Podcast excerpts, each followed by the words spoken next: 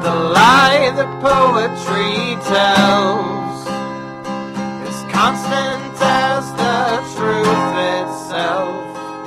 Without the lies and the false beliefs, where would we be? Where would we be? Welcome to the State of the Theory podcast. I'm Hannah, And I'm Anindya. and we are your theory doctors. Hello again.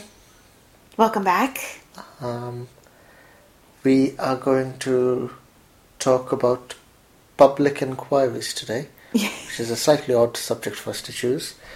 Um, there have been a couple of um, ones in Britain and America over the last few weeks that made us think this might be an interesting sort of minor point of comparison between the two the two nations. So we've had the Chilcot inquiry in Britain, which uh, reported a few weeks ago now about um, the way Britain conducted itself in Iraq and the way the war was decided upon. Um, and in America, there was an inquiry into Hillary Clinton's use of emails, right? Well, that yes, the FBI Yeah. um, was deciding whether or not to go forward um, with a with a court case about Hillary Clinton's use of her own private email server, um, as opposed to the government's encrypt, presumably encrypted, um, protected Yes. email server. Um, we yeah, I mean it's it's kind of an odd Yeah. set of topics, but it's been in the news, and Yes. it's as an American, I find Chilcot to be one of those um, kind of sweet and yet confusing British things. I, I mean, that's a good good place to start. What What is it about the British approach to public inquiries that confuses you? Um, well, they're it, they're always done by a lord, Yes. right? There's always some Usually, peer Yes. who's, Or, or at least a, a knight. At in least a sir. charge. Yeah, Yes. it's a sir or whoever, and um, they take a long time. Yes. They cost a lot of money. Yes. Often they change hands Yes. at some point because Yes. the lord or the sir in charge has, you know, become the subject of another simultaneous inquiry. Or died because they're Yeah. often quite old. yes. Um, they are many, many pages long. Um, and they are quite meticulous and thorough. And they're shrouded in secrecy until the time at which they're made public. Chilcot, you know, faced a number of setbacks and um, was, you know, its release date was pushed back many, many times. And um, each time there was some, you know, conspiracy on the right and conspiracy on the left as to why Yeah. the the publication of the Chilcot report was being delayed, and um, there is an air of Britishness Yes. About them, Yes. um, and I think it is best satirized by the last season of The Thick of It. Um, Tom always makes fun of me because when Leveson, the Leveson inquiry, which was um, the British inquiry into um, the media and the relationship between the media and the government and the media's use of illegal and extrajudicial forms of information gathering. Um, Phone hacking.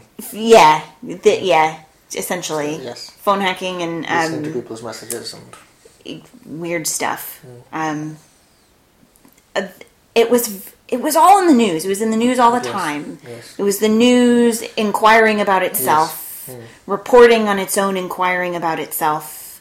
Um, the government discussing about its, you know, the various politicians' relationship to the news, being reported on by the news. It, it was, it was just very much. It, it felt very much about the, the British establishment eating itself, Yeah. um, in a sense. And of course, Leveson produced a report which said the media needed to be um, regulated. regulated. Um, the media didn't like that, so the government said it could be regulated by itself. yes.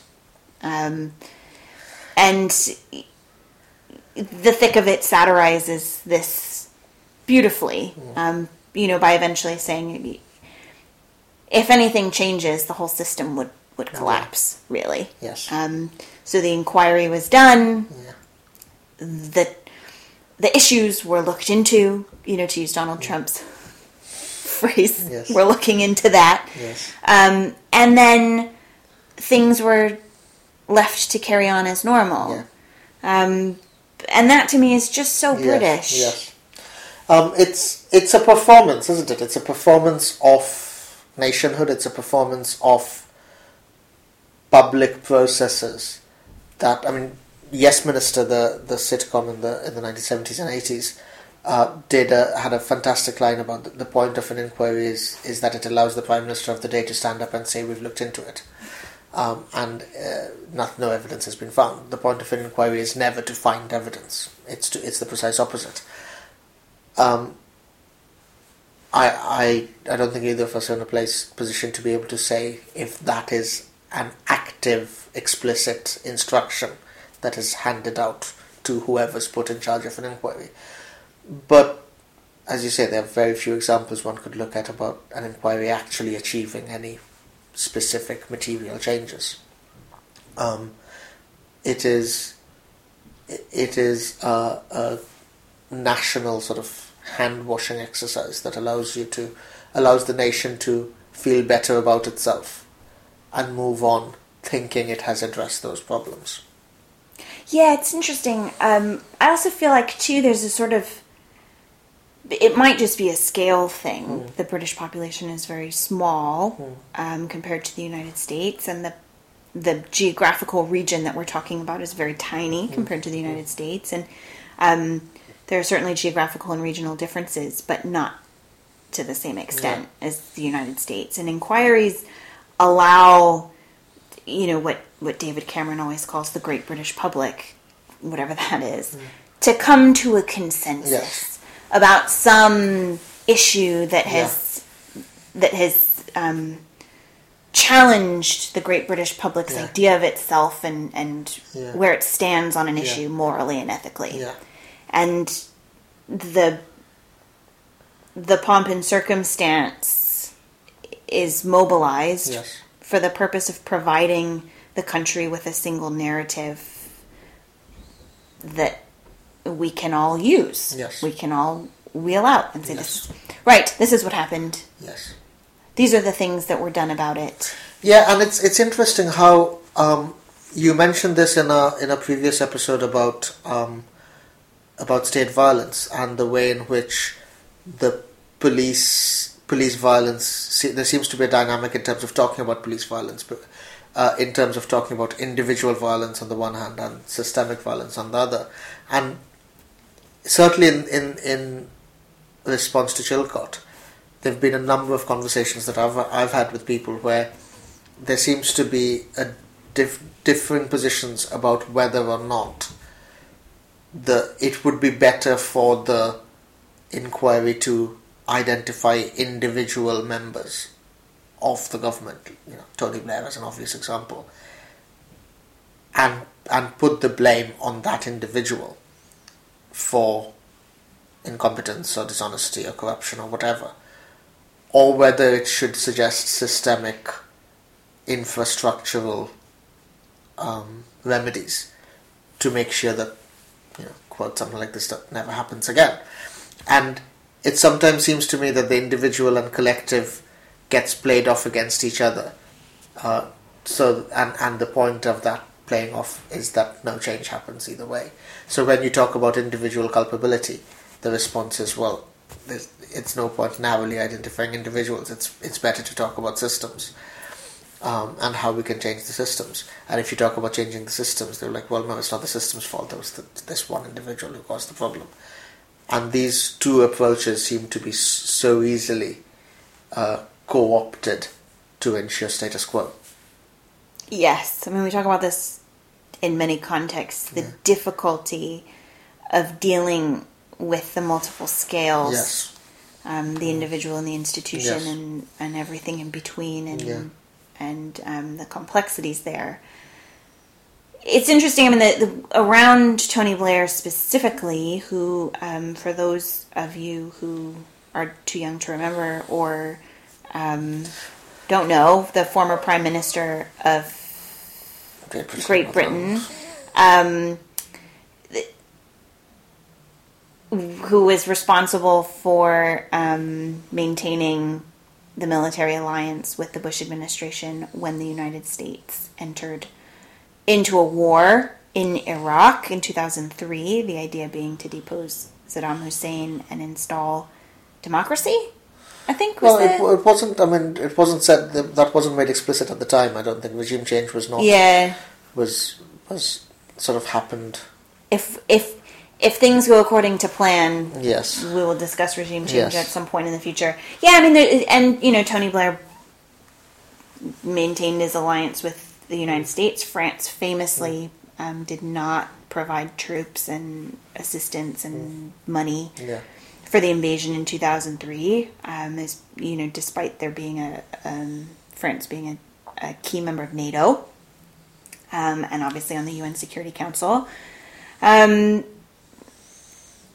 I'm always struck with with Chilcot. My initial reaction, which is you know, admittedly a trite and uncritical one, is that it gives Britain too much credit. Really, that that it gives Britain generally more power Yeah. than Britain deserves now on the world stage. That that this was this was you know perpetrated by the Bush administration, um, and we've been over this. You know, books have been written. The the liberal political science consensus here is that you know there were the invasion was constructed by a number of war hawks in the Bush Yes. administration, Paul Wolfowitz and Dick Cheney and um, Donald Rumsfeld, and they put their plan into motion after 9-11 and um, you know an invasion was kind of created and reasons were invented and um, disseminated and and Tony Blair followed came along for the ride because he was caught between a rock and a hard place really. Chose the special relationship over NATO and Europe and and that's what happened and terribly British troops were sent alongside American troops. You know, I believe none of whom should ever have gone. You know, and um, for me, it's sort of there's a, almost a kind of a desire on the part of of the great British public, whatever that is, um, and the British government, to add some kind of British importance to the whole thing. Um, that Britain is was key to the to the whole thing Yeah. um, which in a sense it you know was, but it kind of it feeds into a, a British imagining of its of, of Great Yeah. Britain Yes. um, that gets used for nefarious conservative So, agendas. Can would you be able to imagine a Chilcot equivalent in America? No, Why not? I mean, if so, so the equivalent would be a bipartisan report Mm. that would presumably take place over multiple administrations Yes. because it would take quite a long Yes. time. Um, that would be funded centrally and would be aided by intellectuals, Hmm. researchers, judges, and lawyers from all kind of party lines to come together to to outline the ways in which the Bush administration went to war in Iraq. Like, what? Yes. That's hilarious. That's hila- I mean, it's hilarious in, a, in an awful way. Yes. Like, absolutely not. Yeah. And what what purpose would it serve? Really, it would undermine the United States' entire Yeah. foreign agenda right now. Yes. Um, it would, you know, it would require. I mean, it would just snowball. Yeah. It's the reason David Cameron won't give the marbles back to Greece. Yeah. It would just you'd have to then give everything up. Yes. You'd have nothing left. Yes, yes.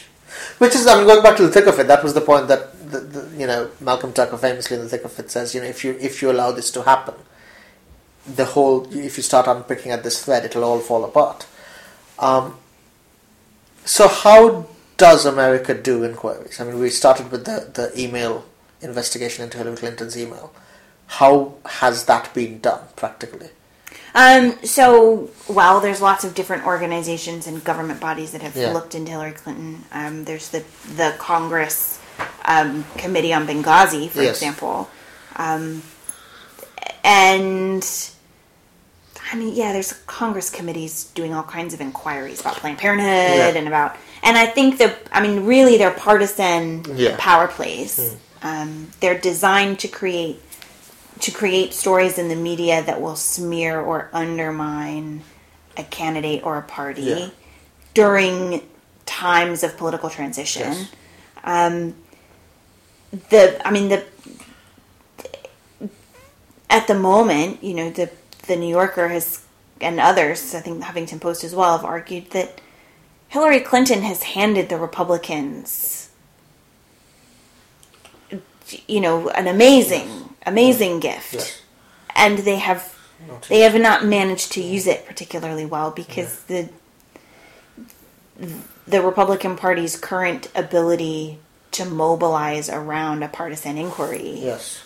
you know, is just non-existent right Yes. now. It's not to say Hillary Clinton will win; she Yes. might very well not. But um, the feeling of the inquiry is different. So, in other words, the inquiry into Benghazi or the inquiry into Hillary Clinton's use of emails is a Republican project in the way that Chilcot doesn't really have a party political partisan approach in that sense because you know for for one for one thing both Labour and, and Tory at the time voted for the war. Yeah, they're all complicit. so there is no sense of trying to of being able to get one over your opposition. Yeah, and and I mean it would be the same in the United States because you know Most most most of them voted to mm. go to war. Mm. Mm. Um, well, most of them voted to give the president extra powers Yeah. um, that you would not normally have had, and um, it, yeah, I mean, it, I I also too, you know, I'm super critical of the emails, you know, in a kind of in a basic sense. What was she? What was she doing? Yeah. Really, like, Yeah. what was the deal? Um, so the I mean, it just it just seems sort of unintelligent in the way that Hillary Clinton normally doesn't seem unintelligent. You know, whether whether I might agree with that, agree with her on everything or not is beside the point. It seemed amateurish as a, you know, you, you said sort of giving the Republicans a gift, and sort of the Clinton machine has always seemed more sophisticated than that. Yeah, I mean, I, I to you know, I admit I've haven't been that obsessed with the emails um, because I'm quite. I'm pretty cynical, I think, when it comes to inquiries generally. Yeah. Um, the purpose they serve is not the purpose they say No, they serve. yes. Um, so I just haven't paid as much attention to the to the email scandal. I mean, obviously, you know, she she broke the law. Other people Yeah. would be in prison. Yeah. Um, I mean, there's a, there's another institutional uh, aspect here. I, I don't know how right this is, but I remember listening to Rachel Maddow on her podcast, and she said that apparently the only way that Hillary Clinton and the State Department could be complicit with its own laws at the time about how to handle emails would be for Hillary Clinton to print off and delete every email she got and then save it in a folder in her office as a on a bit of paper. Yeah, which just seems yeah, absurd. so absurd. Um, and it's sort of you know it's pretty obvious that had had she not been running for president now there probably would not be an investigation. No, yeah. And you know, you, you the connection to Benghazi yeah is not insignificant. yes Um, but it is, yeah. I mean, I, I the inquiry is is definitely different Yeah. in the American context. Um, for one thing, it's a the thing that's being inquired over Yeah. is is smaller, Yeah. like in terms of what's But you know, you had the 9/11 commission, Yes. you had the torture commission, you had you know, Warren Yes. commission into Kennedy assassination, so Watergate. So The- there have been. yeah, and the, the torture documents that came Yeah. out were very very fascinating. Yeah. actually, when when they came out, um, I mean, so much of it was redacted. Yeah. but the the scale Yeah. in terms of just the volume of knowledge or information that was that was hmm.